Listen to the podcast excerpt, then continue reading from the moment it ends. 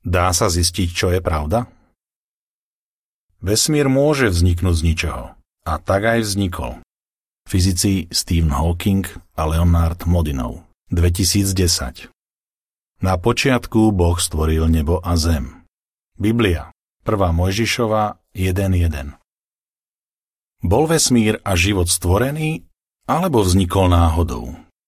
Mnohí ľudia majú v tejto otázke veľmi vyhranené názory. Niektorí by dali zapravdu fyzikom citovaným v úvode a iní Biblii.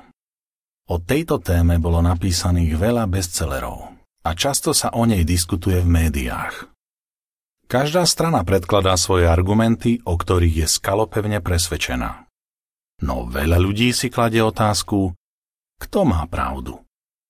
Učitelia v škole vám možno s istotou tvrdili, že vesmír a život vznikli samovolne a že žiaden stvoriteľ nebol potrebný. Ale predložili vám aj dôkazy, že stvoriteľ neexistuje? Na druhej strane kňazi a teológovia tvrdia, že stvoriteľ existuje. Ale podložili svoje tvrdenie aj nejakými dôkazmi? Alebo žiadali, aby ste tomu jednoducho uverili? Možno ste už o tejto otázke uvažovali a prišli ste k záveru, že na ňu neexistuje jednoznačná odpoveď. A možno sa pýtate, či na tom vôbec záleží. V tomto čísle časopisu Prebute sa nájdete niekoľko faktov, ktoré mnohých ľudí presvedčili, že je rozumné veriť stvoriteľa.